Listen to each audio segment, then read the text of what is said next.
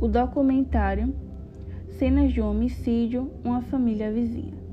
O documentário resenhado foi dirigido pelo inglês James Marsh, que é diretor de cinema, roteirista e assistente de montagem,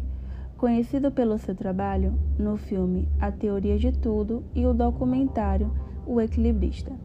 Editado com vídeos de acontecimentos reais, Cenas de Homicídio, Uma Família Vizinha oferece aos espectadores uma dramatização em primeira mão do crime que chocou o Colorado, sendo compartilhados todos os vídeos, gravações e mensagens utilizadas nas investigações de um sumiço misterioso, possibilitando o contato direto de todos os acontecimentos que giraram em torno do caso e do procedimento realizado pela polícia. Em se tratando do documentário, destaca-se o desaparecimento de Chana e das suas duas filhas no ano de 2018, logo após retornar de uma viagem em família.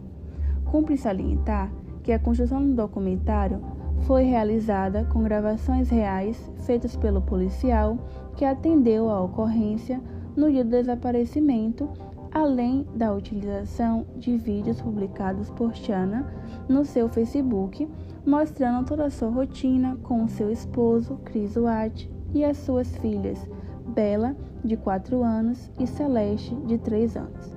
Todo o contexto é dramatizado com grande ênfase, desde o início da dramatização até a conclusão desse misterioso caso.